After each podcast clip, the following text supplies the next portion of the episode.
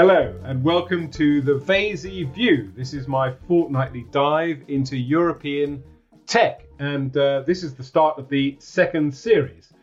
When I set up the Vaizey View, I wanted to look at European tech in the round. I wanted to visit countries and do a deep dive into what makes those countries' tech scene successful. I wanted to visit with companies and find out what was the secret of their European uh, success. And I wanted to talk to commentators who might give me an overview on European tech success. But underlying all of it, because I'm a politician or a former politician, is the nexus between public policy and tech. What do my deep dives into countries or companies or conversations with commentators tell public policy experts about how to approach technology policy? And in this week, uh, the first episode of the second series, we're going to look at Sweden. We're going to look at tech conferences. We're going to look at a European tech unicorn, but we're also going to slightly divert a bit to look at US tech policy under the Biden administration. And I'm delighted to say I'm able to cover all those topics because this week's guest is Natalia Brzezinski, who is the US head of strategy of Klarna, the Swedish tech fintech unicorn, but also so much more. Welcome, Natalia.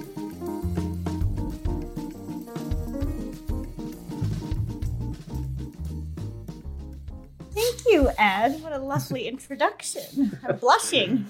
Thank you very much. I always get nervous doing my introduction. But anyway, No, oh, this you're is going to be a lot of fun. Natalia, I want to talk a bit about you and what you've been doing for the last few years because we met at the Brilliant Minds conference, which you ran for several years. And that's because you were in Stockholm, where your husband was the US ambassador to Sweden, but you also had an important role there as a sort of tech consul general for links between the US and Sweden on tech. I like the term consul general. That's I'm going to use Yeah, that going was trying to forward. Uh, that was good. I don't know. I've been called tech ambassador. I don't know if that's on a higher or lower level. Yes, So we'll have to we'll have to investigate a little better. bit. You're you were okay, the tech thank you. I'm, ambassador. I'm, I'm right. That's what I like to hear. Uh, no, I mean, I think that my story is both completely crazy and a dream and surreal and totally transformative of me and a lot of people around me during that time, and also kind of indicative of President Obama and the era I came up in and the timing of it all. I landed in Sweden, you know, around this time in, in November, actually, when they had had no sunlight for two months with a one and a half year old baby. I was in my shy mid 20s and had certainly never been in what I didn't even realize at the time would be such a public role. I came from a bit of a political background in the sense that my mother was a community organizer in the south side of Chicago as well. I always, my parents are immigrants from Europe, always spent a lot of time in Europe, both with family, but also I was a competitive ice skater, figure skater. So I, I spoke Russian and Polish. I skated a lot in Eastern Europe as well, and really kind of culturally always had one foot in each continent. And that very much informed my life and my choices. I studied at the EU in university and I, and I double majored in journalism because I really felt that on the eve of the internet, and I was a, you know, I hate this term now, but digital native, a millennial, like I could really see that business and change and tech could all be happening, but there had to be an equal amount of storytelling and explanation and clarity. Otherwise, those things couldn't rise and become mass platforms as they are now. I lived in Denmark. I moved to Washington, D.C. to actually work for John Kerry as an intern in the Senate, which I completely hustled and bustled because I had no network, no connections. I essentially harassed him for two years and calling his office until someone dropped out and they called me and I dropped everything. I left Chicago and I moved to DC. And this was already 2007, 2008 was my first job. I was in the press office and really drove from my lowly level. Um, I didn't respect protocol or hierarchy even then. So I remember harassing the senator and many top people that we needed to get on Twitter. We needed to communicate directly to people. At that time, obviously, President Obama, now President Obama, was running for office. And it was one of the most formative periods, I think, in my life and in the country I live in and was born in the US. And so we know what happened. President Obama won the election, a historic election. My husband worked for him very early. Um, he actually is skewed working for Hillary Clinton, which was, you know, a scary thing to do at the time. Smart move, but, but scary thing to do. And he was told he would never work in DC again. um, wow. But he really believed in Obama and was early on. It was, you know, basically Susan Rice, Denis McDonough, my husband, a few other top team members, and my husband really wanted to be an ambassador. His father was the national security advisor, obviously a strong White House and DC power player. And I think we very much wanted to pave our own road and very much wanted to go back to Europe, where we both come from. Um, he's also first generation immigrant, although a different generation than I am, to, to the US. And yeah. we ended up in Sweden. Well, I'm exhausted already. I mean, I can't believe. I'm 80 years old inside, and that's I hadn't what... taken in the I hadn't taken in the ice skating as well as you know Denmark and all these amazing qualifications. But let's uh, we could spend the whole podcast on all of that. But let's let's switch to Sweden because what I really yes. want to do is you know you were you were in Sweden for several years and you were the tech ambassador. By the way, I always start every podcast with a faux pas. So I sorry I called you the tech consul general. It, you it humanizes ambassador. you. Don't worry. you were the tech ambassador.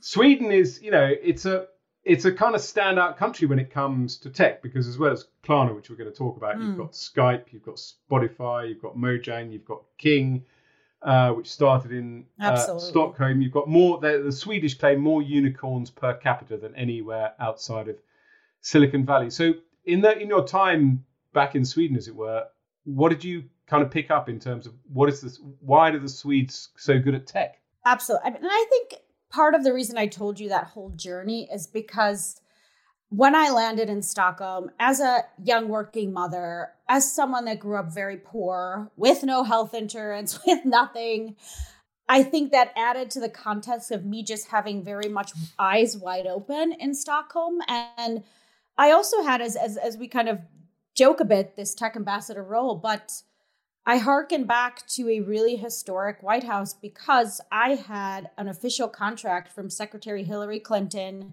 signed up and down the White House counsel's office and everywhere beyond to work in an official capacity as a co ambassador alongside my husband, focusing on tech. That had never happened before. Hasn't happened since. Not sure if it will happen again. Not that I didn't do a good job, but that's why I couldn't get my head around it. I had no idea. That's amazing. No, but it, it was actually true. And I, I say this, and you would you will understand this, and I think this will be a theme throughout this interview, which is just the aspect of generational change. I wouldn't have been able to do what I did if Sweden wasn't in this moment of immense growth. I mean, when I got there, Spotify had not even I think it barely may have opened its first office in New York. It had not expanded to the US. Mojang had not sold. I visited Minecraft and the two founders I'm still extremely close to and I sit on boards with when they were 25 employees in a tiny office in Stockholm. I met Sebastian way before he entered the US market when he was, you know, Klarna was a few hundred people in Stockholm and I couldn't even understand what it was. Sebastian being the founder of Klarna, yeah my wonderful boss. And so part of that was that timing. Also, I was young. These founders were my age. They were just starting to have children. I mean, we we were really coming of age together in this moment of great change. And I was sitting on this immense platform, which was the modern embassy in the time of social media. You know, long yeah. gone are the days where no one knew what happened inside those walls, nor did they think it's just someone with gray hair giving out visas. You know, you yeah. could really use this platform. You don't make laws or policy, but you can certainly influence it. And you can certainly, by using the power to convene, truly affect real change. And I do believe that that we did that. And a lot of that was also back to the generational change, the cultural change concept. President Obama put a lot of female ambassadors, gay ambassadors around the world, non donors. My husband and I didn't donate a penny, we didn't buy an embassy. We really came in with a skill set that they focused on, which was modernizing diplomacy, being a young couple that's bringing in generate new generational values. And the Foreign Service, I couldn't have done what I did if the State Department, the Foreign Service officers in Stockholm, who were, interestingly, the ones that were under 40. There were a lot of gay senior diplomats, a lot of female diplomats, all out to support me. Basically, I recall a conversation talking to the White House counsel's office out of Stockholm, sitting around a table with not my husband was not there because it was a conflict around the table with all the senior foreign service officers at the US embassy at that time and one of them Jeff Anderson who I will love forever saying basically we couldn't do the things we do without Natalia she is integral to the mission here I've never experienced something like this before, but she is integral. We support her. We'll stand with her. And I could cry. I mean, that was that had never happened to me in my life. You know, I everything I've ever done, I've done on my own. I didn't have that kind of support. So I'll recall that fondly and always, but it was it was a team effort and it was, you know, a lot of outsiders, insider outsiders as I like to coin it, you know, people that weren't always having a voice and franchised like supporting me and me in turn supporting them. Yeah no i hadn't really uh, i hadn't expected to be kind of talking about digital di- diplomacy because that is something i am interested in. You're quite right you were there at the kind of um, the pioneer the, big, the, the beginning the awakening of, um, yes because now obviously it's it's completely normal to see ambassadors tweeting and some ambassadors and presidents. You know, yeah, well, certainly from the UK perspective, you know, some ambassadors become, you know, kind of national figures in the countries in which they are working because they're good at uh, tweeting. They kind of they get a a social following. But you were the first to be doing it in S- Sweden, and also we've tried experiments in the UK. We had the Israel UK Tech Hub, for example. So where you kind of bring an, an, element of flexibility to the kind of, as you were saying, the, the slightly formal way of doing embassies and diplomacy was changing, and you were there making it happen. Absolutely. And I think we were, I mean, uh, as I'm sure you know, my dear friend and probably yours, Matthew Barzun, who was the US ambassador yes. to Sweden, later went to the UK. I love Matt and Brooke. They give me so much great advice. Matt was the first to the literally the first ambassador to use Twitter in any embassy in the world. I think Matt's uh, Matt's more memorable for his parties. He, he did he did uh, old, there's, there's an element of old school diplomacy of fantastic parties. I didn't have Ed Sheeran in my country, so let me just put that out there. But I went. I went to. The, I went to the Ed Sheeran. I went to the Ed Sheeran concert. I'm still. I'm still pissed off about me missing that, but we were busy. Um, but uh, no, but I, I mean, he he really said, go ahead and push the envelope. And I then brought in, you know, I did Instagram, I had a podcast. We were even approached to do a reality show. We were the first couple approached.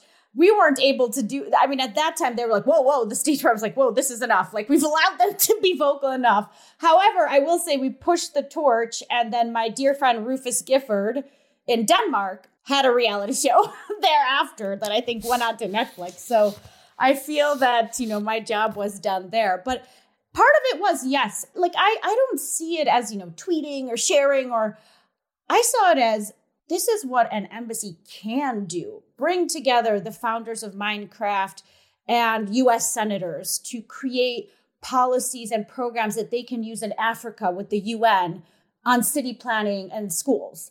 That's how I thought about it. And then share that story to also challenge other leaders and policymakers and ambassadors to do more.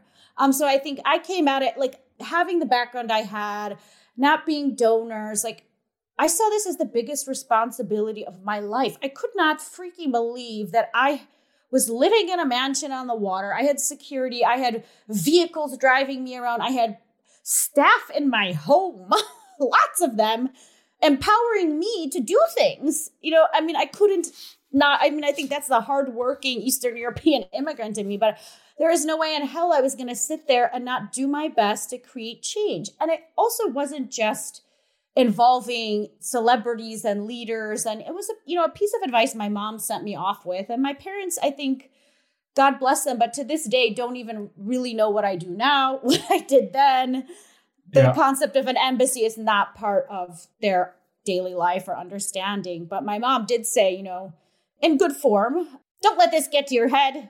You better help other immigrants and other women. and I, I really took that with me. So every every gathering we had, anything we did, I made sure there were young people, women. I literally took over every guest list to the chagrin of a lot of our protocol people in the embassy and Yeah. just added in. And when I didn't know enough women, I would spend all night researching them and reach out to them. All like every CEO, every fund, every investment banker, I'd invite them to the embassy and they would come, you know, because it was probably out of curiosity. And then I got to know more people. And then I brought them into what we were doing because I really believe if you have a seat at the table and you give women or immigrant women a seat at the table, things will happen, you know, and that's all they need sometimes is that oppor- that one opportunity. That's all I needed. I want to talk to you later about uh, women entrepreneurs in particular, but Mm. I just wondered. I mean, in terms of what you learned when you sat with the founders of these great companies in Stockholm. I mean, people talk about Swedish companies. You know, every startup has a global mindset because Sweden's never going to be a big enough market. People talk about this concept Yeah. of trust in Sweden. That there's an element of tr- there's trust in the government, but that translates to Yes. employers trusting their employees. So people have sort of greater autonomy to kind of get on with things. And I think Sebastian even talks about getting free Co- personal computers, computers, in the 1990s. PCs. So yeah. Is there a kind of distillation of, of, of what makes Swedish tech successful that you kind of picked up during your time there? exactly what you just said, I would distill in this manner Swedes innovate and create because they can. When I told my mom I wanted to be an entrepreneur when I was 11, she said, You're so stupid. What will you do about health insurance? You know, Yeah. In America, like it's seen, you know, as wild, not anymore, but it has been for a long time simply because of the lack of support. Like, I always feel that we innovate and coming from immigrant parents who worked and like were very entrepreneurial on the side with two or three different companies. It was an entrepreneurship out of hysteria, out of fear, out of struggle, out of like trying to make it to keep your head above water versus an entrepreneurship based in kind of security, safety, calm, confidence, you know, if I fail in Sweden, I'm not going to go through my grandmother's pension funds and, and savings. I'm not going to end up on the street. I'm not going to be in massive debt.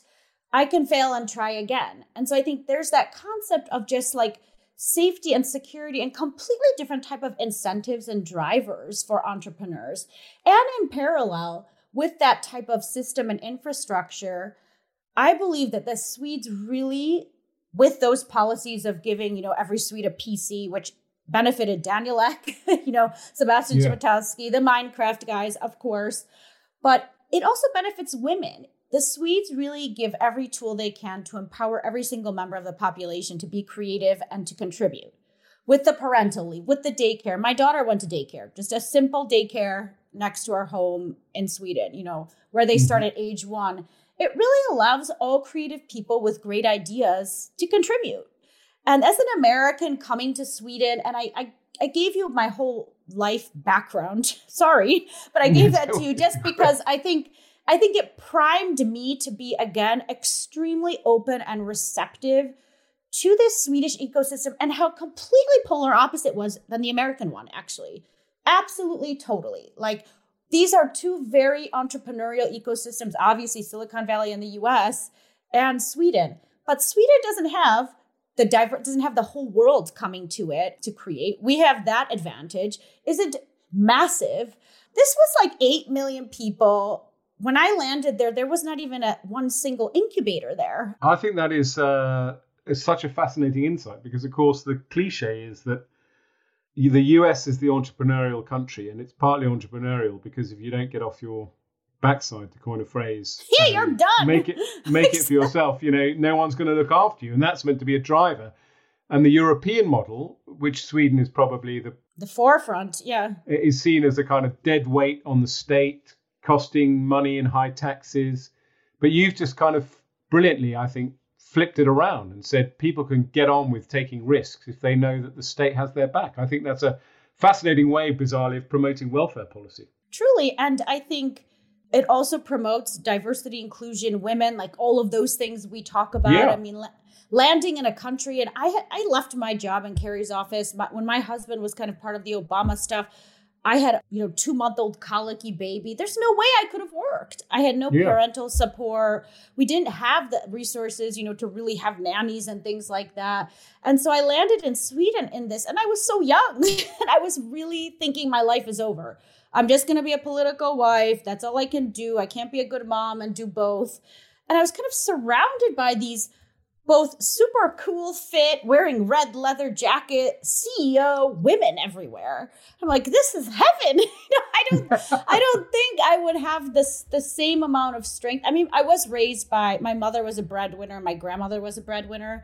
So I yeah. knew that women could kick ass and lead, but they really struggled. Like really their health. I mean, they really worked hard. And that wasn't the same type of feeling in Sweden because they receive so much support. And I think the trust aspect is also coming from fraudulent Chicago, you know, where every governor goes to jail, going to a country where you know, going to a country where Swedes have been able to pass, they were one of the first countries to pass women's vote and to pass parental leave. They were they, they have passed the most progressive climate laws because no matter what, and even today it's not as good, but at the end of the day, the average Swede at all levels of socioeconomic, you know, status believes that their government is not trying to like F them over, excuse my language, is not yeah. trying to throw them in the hole, is not going to cheat them. They actually believe they're passing things that they believe are going to help the, the society. That is mind blowing as an American. That's not how we feel. And and I also think that trust is why that trust also goes to to on the consumer side, consumers trust tech leaders in Sweden. They trust them enough to try their products. That's why Spotify, I mean, Spotify's in a different category, but I think that's why Klarna was able to work.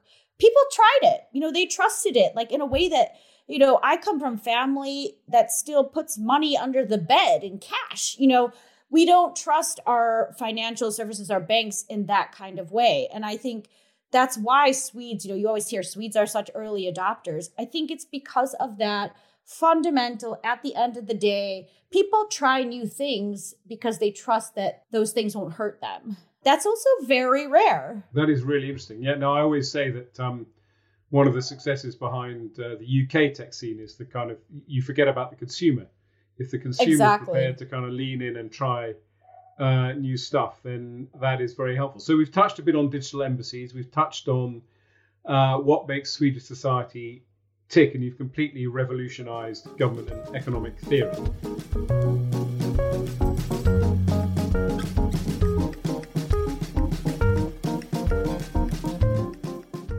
I want to focus on something that I genuinely think we do better than the US, which is back to your day job now as mm. the head of strategy for Klarna in the US. So, uh, obviously, most people listening to this will know exactly what uh, Klarna is, but Klarna is, as we speak, uh, Europe's most valuable fintech unicorn. Uh, it was founded in 2005. It's valued around $11 billion now. It's expected to IPO this year, and essentially, it provides software to retailers to allow them to allow their customers to pay for products in installments.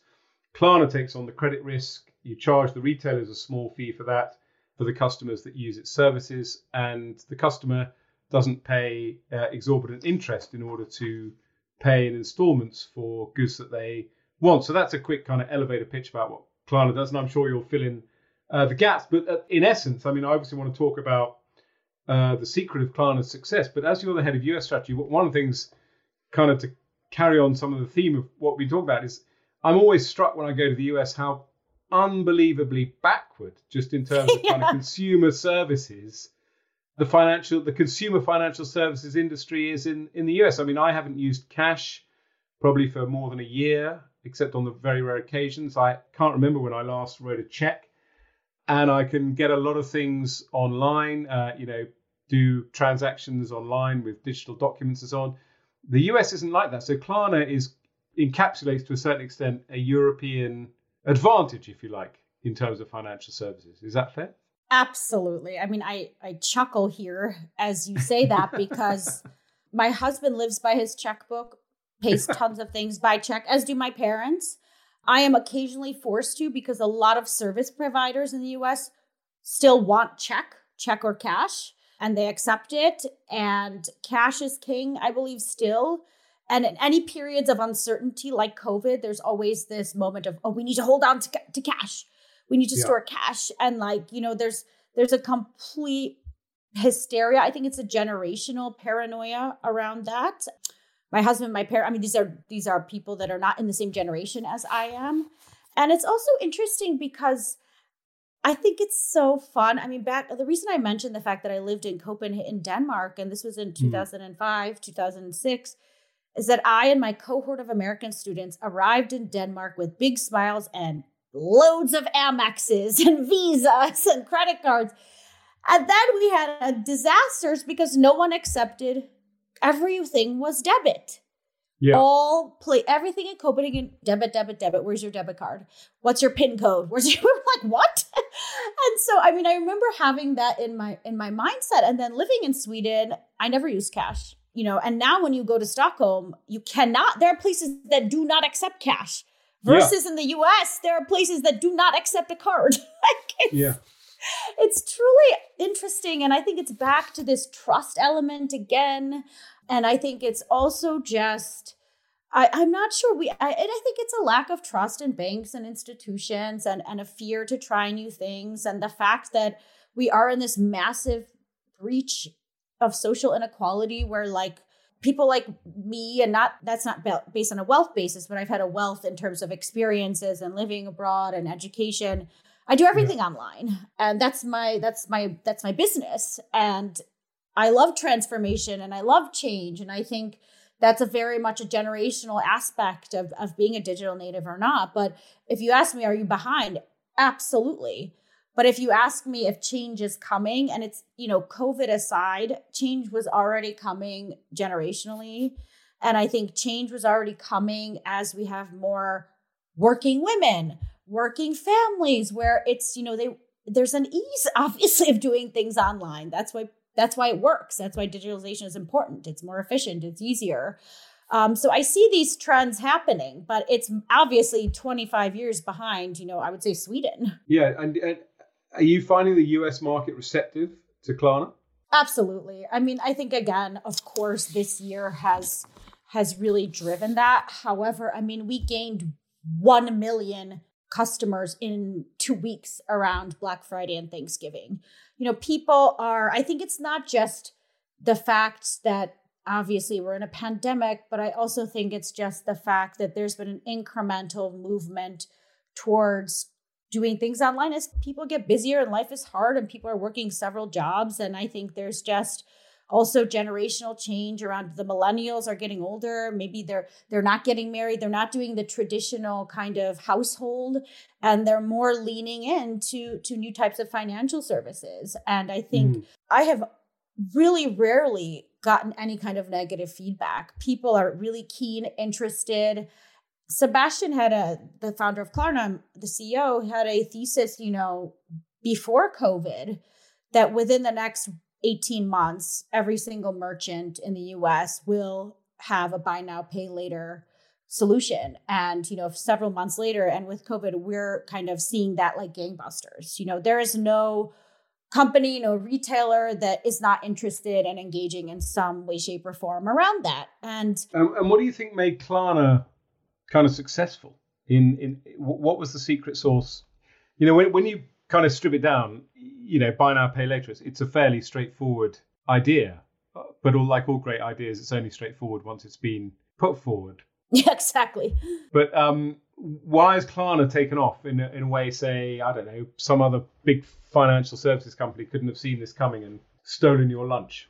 I mean, I think there are several things. One of them is what we've spent a lot of this conversation talking about. They are authentically and organically rooted in this background for 15 20 klarna's 15 years old sweden yeah. has been engaging in this type of e-commerce for 20 25 30 years you know it's it's just very forward and they have the goods you know it's real it's there they've seen it work in Germany, Klarna is bigger than PayPal. We're a regulated bank in Europe. People use Klarna like Apple Pay in Sweden. And so we we know that people will adopt. We know that it works. We've worked out the kinks. So when coming into the US market, I'm seeing also because of the generational transformation and change, people my age and under and and even older are using it as a budgeting tool, a finance tool. You know, there's often this critique that, you know, all of these companies are putting young people in debt. That's actually completely the opposite. Our consumers are educated. They've been able to discover this Swedish company called Klarna, which even its name is not as obvious to what it is. They've been able to study it. They have a debit card. 70% of millennials have a debit card and no credit card. That says yeah. to me that they're not putting themselves into debt and shopping above their means because they're yeah. just using what they have. That's already showcasing and underscoring a savvy, realistic, pragmatic consumer. You know, I mean, I use Klarna. I think it's a, it's, again, it's a budgeting tool. It's an experimental tool. And I think the reason why we've really penetrated now is it's not just a payment tool. You know, I don't have a, a payments background. I like to do things, be part of things around change and transformation. And that's what Klarna is. And they've done it early. And here, we're also a really cool values driven brand and, and ecosystem. I mean, we have 90 million users of our app.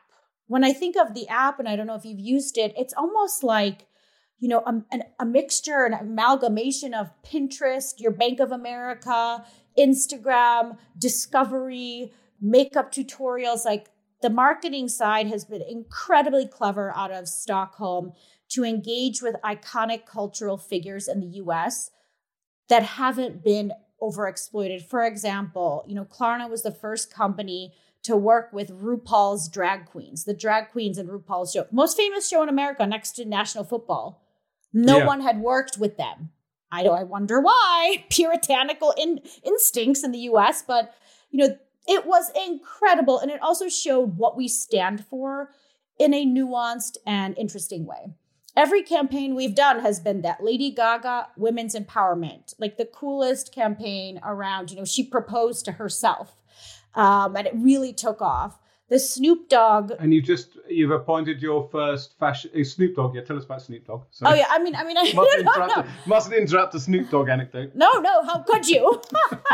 I'm gonna I'm gonna send him over there. Um, no, but I mean, at that time, even and I've worked in music, obviously with with along with Brilliant Minds, and those times like tech people didn't really have the respect towards music artists as real entrepreneurs, which I've always thought they are. Yeah, they're, they're leading their own business. People didn't think that way. And Snoop Dogg is totally a visionary, but really was we were one of the first companies to take him on. He wasn't just a one of those stupid campaigns that I think, you know, that type of marketing is so over. He's a shareholder. You know, he loves Klarna. He's engaged in our gaming campaigns. We did a really cool one a few months ago. So I'm telling all these stories because the way we work with creatives like a Snoop Dogg, the, the way we communicate in the US and all over the world is again, I think, leading with these Swedish edgy values around diversity, openness, inclusion, and also just being a little bit different. And I think that is really attractive to a lot of young people, people of all ages in America, especially now when we've had the worst year in our in my lifetime and in our life collective lifetimes attacking diversity, attacking inclusion, attacking being different attacking all those things that a lot of people hold dear in the US. And frankly, that's what we're built on is being different. Um, that's what Americans are. And so I think that it's amazing that a Swedish company has recognized and leveraged that.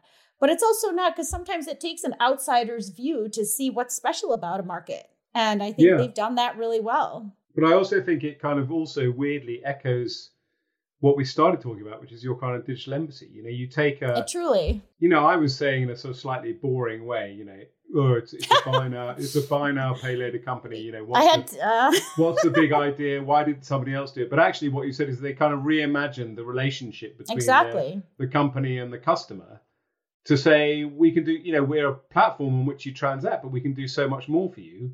Why don't people feel this way? That's fascinating and and i love that as well and i think that's very much been the part like a foundational part of who i am as a professional and things i've done whether it's in the embassy or brilliant minds and now what happens at the intersect of tech fashion politics business yeah. what happens at the intersect of shopping, banking, fashion, creativity, art. Like, I think that's what Klarna is. And that's where the magic happens. You know, magic and change happens in between, like in between these spaces and valleys, like as we all connect. And that's what I love about what Klarna is doing and the vision of the company that it's really like we are this kind of amalgamation of a shopping experience, but an artistic experience Yeah, in a way, exactly. a financial experience, a generational experience. I think, you know, if we continue to do our jobs well, which we will, Klarna will have driven and put a dent in pop culture in the US at some point. And I love that. And I and That I've been part of, you know, and so has Spotify. Again, like Swedish companies, non-American companies that have actually driven US culture in interesting ways. Well, I got to say, I was not expecting the conversation to go in this direction. I think it's absolutely fascinating. I can now understand why Mike Moritz uh, wanted to be chairman of um, Klarna. That's uh, brilliant. And we're so happy about that. But I just wanted to, because we've talked a lot and we could talk for hours more, but I want to cover one more topic. So I'm going to kind of change gears, even though I want to carry on talking about Klarna and US culture, which I think is absolutely fascinating. But I want to talk about tech and public policy because obviously uh, you talked about the intersection of tech and politics and fashion. And it's probably because you knew I was the Minister for Fashion in the United Kingdom for six long years. I know everything, Ed. but really, I wanted to slightly segue back to the US proper because you had President Obama to brilliant minds. You had John Kerry, and you worked for John Kerry. I'm so Uh, happy. Yes. Not to put too fine a point on it, you you know quite a lot of people I think who are going to be influential in the new administration. And obviously, there's a big, big debate uh, going on. And it's interesting uh, what you said earlier. I was also fascinated by what you said about the kind of Swedish consumer trusting tech founders and wanting to try their products. So, what we have in the US, at least from my perspective in the UK, is you have the tech lash, you have these huge tech companies, Facebook, etc., and the calls to break them up. You have concerns, obviously, around COVID, and indeed some people who tweet about disinformation and how these platforms become super spreaders of disinformation. Uh, it's a really unfair question, but kind of how would you sum up kind of what you think the Biden administration's approach to tech is? Because again, there's an interesting nuance, which is, you know, there's an element of a critique, a criticism, if you like, of the administration that it's actually embracing too many people. The tech lash has gone so far that the criticism is now that there are too many people from the tech world going into the administration. So there's a kind of smorgasbord of things, and I'm unfairly asking you to, to make sense of it, to say, if you were advising a tech company now, what would you be saying the Biden administration would be would be thinking about? Well, this is a very expansive question. So I will do my best to give my perspective and not get myself into any kind of trouble. uh, as a politician, you know that. So I have to, I, you have to remind me to end with a Joe Biden story because I have a fantastic one. But just to Okay. give a quick reply to this, I mean, I'm always this like I'm always going to be this girl from the South Side, you know, kind of- kind of surreal in the fact that when Obama won and we went abroad, I was a baby. Now I see people that I know and admire who have supported me and also like the super progressive things I want to do and other people wanted to do rising into positions like national security advisor, Jake Sullivan, like Tony Blinken, Secretary of State. These are some of truly the smartest people in America, the most capable people, the most open minded people, people that really understand Europe. You know, Tony speaks fluent French, people that really understand working couples. Um, our new secretary, hopefully soon to be Secretary of State Blinken's wife, Evan Ryan, amazing woman who has been so supportive and who worked alongside him in several White Houses and for John Kerry, working couples, tons of female leaders. Um, I don't think it was talk and it won't be talk. I know that that they will there will be immense diversity, especially when it comes to women and people of color. We're seeing that already now with an all-female White House communications team. But even in Oh, the yeah. fact that symbolically, and I don't think you if many many Americans might not notice this because they don't come from DC, obviously, but the fact that uh, President-elect Biden allowed Kamala Harris to come out first and to address the nation first and then to stand next to him as he addressed the nation when he accepted the nomination is unheard of. I mean, if you go past any other president, that that has not happened. It shows a true partnership between them. It shows him really um, empowering her. And I think we're going to have one of the most exciting next generation administrations that might happen in my lifetime. And a lot of these people did come from the Obama world early on, where they really believed, like I do, in the values and possibility of tech. And when I talk about the values of tech, openness, transparency, engagement, community, like the things that we all fell in love with, and the things yeah. that are the redeeming values still today as we hang on for dear life. They know that intrinsically, yet they're seasoned now. And I think yeah. it's going to be a really interesting group of people that will create a lot of change. And I think we'll see a really, you say people coming from Silicon Valley are coming back in. I mean, I think that's fair to a point, but I think we'll see a, a real wonderful and professional and efficient balance between protecting innovation and creativity, but also protecting the consumer um, and protecting the citizen and still maintaining the values of openness and freedom of speech and freedom. So I think I think that I couldn't think of better people to do that um, than the group coming in right now, and I'm really excited about it. And when it comes to President elect Biden, you know, I tried to save this story for the end, but I have carried his words and I could not have done what I've done for the last, you know, 11 years now, scarily, without a amazing epic moment in his office in the White House when he was vice president and my husband and I were, you know, one week off from heading to Sweden. Um, he yeah. invited us over. He really loves Europe. He really believes in the transatlantic relationship. So I think that's important to note. And he came in, and you know, I had not met him before, and he kind of like gave my husband a wave, and then he opened his arms. He said, Natalia, like, gave me a big hug, and he looked me right in the eyes and said, "You do not know how important your role will be." I have believed in the spouses and partners of diplomats my entire career. I have actually introduced legislation in the US Senate as a senator four times to get women and partners paid because you know they're not paid. They're paid i think yeah. in your country. No they're not. Because you can't really work and your role he said you know my wife it doesn't have to do anything if she doesn't want to. A senator's wife doesn't have to do anything. An ambassador's wife has to do a lot and is looked at as a symbol and is watched and is the mother figure for the embassy, is a comfort, is an influencer. And I was kind of flabbergasted because, you know, I had thought to myself, I'm going to go over there and be really active, you know, whether it kills me. And if no one likes it, I don't care. But to have that kind of support, I mean, it was eye open. I carried it with me for, for the rest of my, you know, life until now. He was really saying, be bold and use your platform for change. I'm behind you. Um, and I said that when I got there at a big event, and a lot of people in the embassy looked at me like, you know, I looked really young then too. So they're probably like, who the hell is this 12 year old and what is she talking about? You know? Yeah, yeah. But it was incredible. And I've said that to him since a lot due to a lot of our work and the fact that we had President Obama visit. There's never been a US president come to Sweden. He visited us in 2012, mainly mm-hmm. because of everything we've talked about in this podcast and his belief in that. And because he loved it so much, there was a White House Nordic state dinner and visit. Again, one that so that has never happened before. There's no, never been a Nordic state dinner. And I told Vice President Biden then like how much effect he had on me. And like he had a tear in his eye. You know, he's just he really believes in the things he's saying. He really believes in empowering people. And I think that's the kind of leader we need right now. Um, it's not about him. It's not about his ego.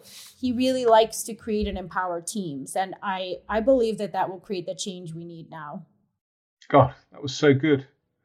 That was brilliant. you, a wonderful insights into the Biden administration. You didn't answer the question, which is obviously the right thing to do when we politics. You didn't, you didn't actually say been, what the tech policy was. Well. But I tell you, the insight and the color. But listen, you know this. It's about um, uh, politics is about emotions and personal feelings at yeah. the end of the day, and no, I think that's more valuable because you'll know the values and nature of these people and what they care about. And that's what. But I think do. your point about the what what really resonated with me is your point about the what originally excited people about tech still kind mm-hmm. of informing the administration's approach. I think is a real insight, which I think people should take away from this podcast. Listen, we've covered digital embassies, we've covered Swedish trust We've covered US fintech backwardness. We've covered Klarna, a fintech company influencing US pop culture, and you've given us some wonderful insights into the on incoming Biden administration. And the only the only downside is that anyone listening to this podcast is now going to bombard you and ask you to give them uh, insights into the Biden administration because you'll be they're worth their weight in gold. So I'm sorry to land that on you. Natalia, thank you for spending so much time. You're in Chicago, so it's early in the morning for you, but I know that you've already done about a million things beforehand, having done a million things before you ended up in Stockholm. I was up at 4:45, my friend. This is nothing. I get up at 4:45 as well, but my excuse is that I'm a man in late middle age. I think that's what happens. really? Oh, then I only have sleep. good things to look forward to. Thank you so much. Thank You've you so brilliant. much. I can't wait to come visit you in London soon. That's going to be and something to look forward to. Thanks for listening to this episode of The Vaizey View, a production of Kindred Media.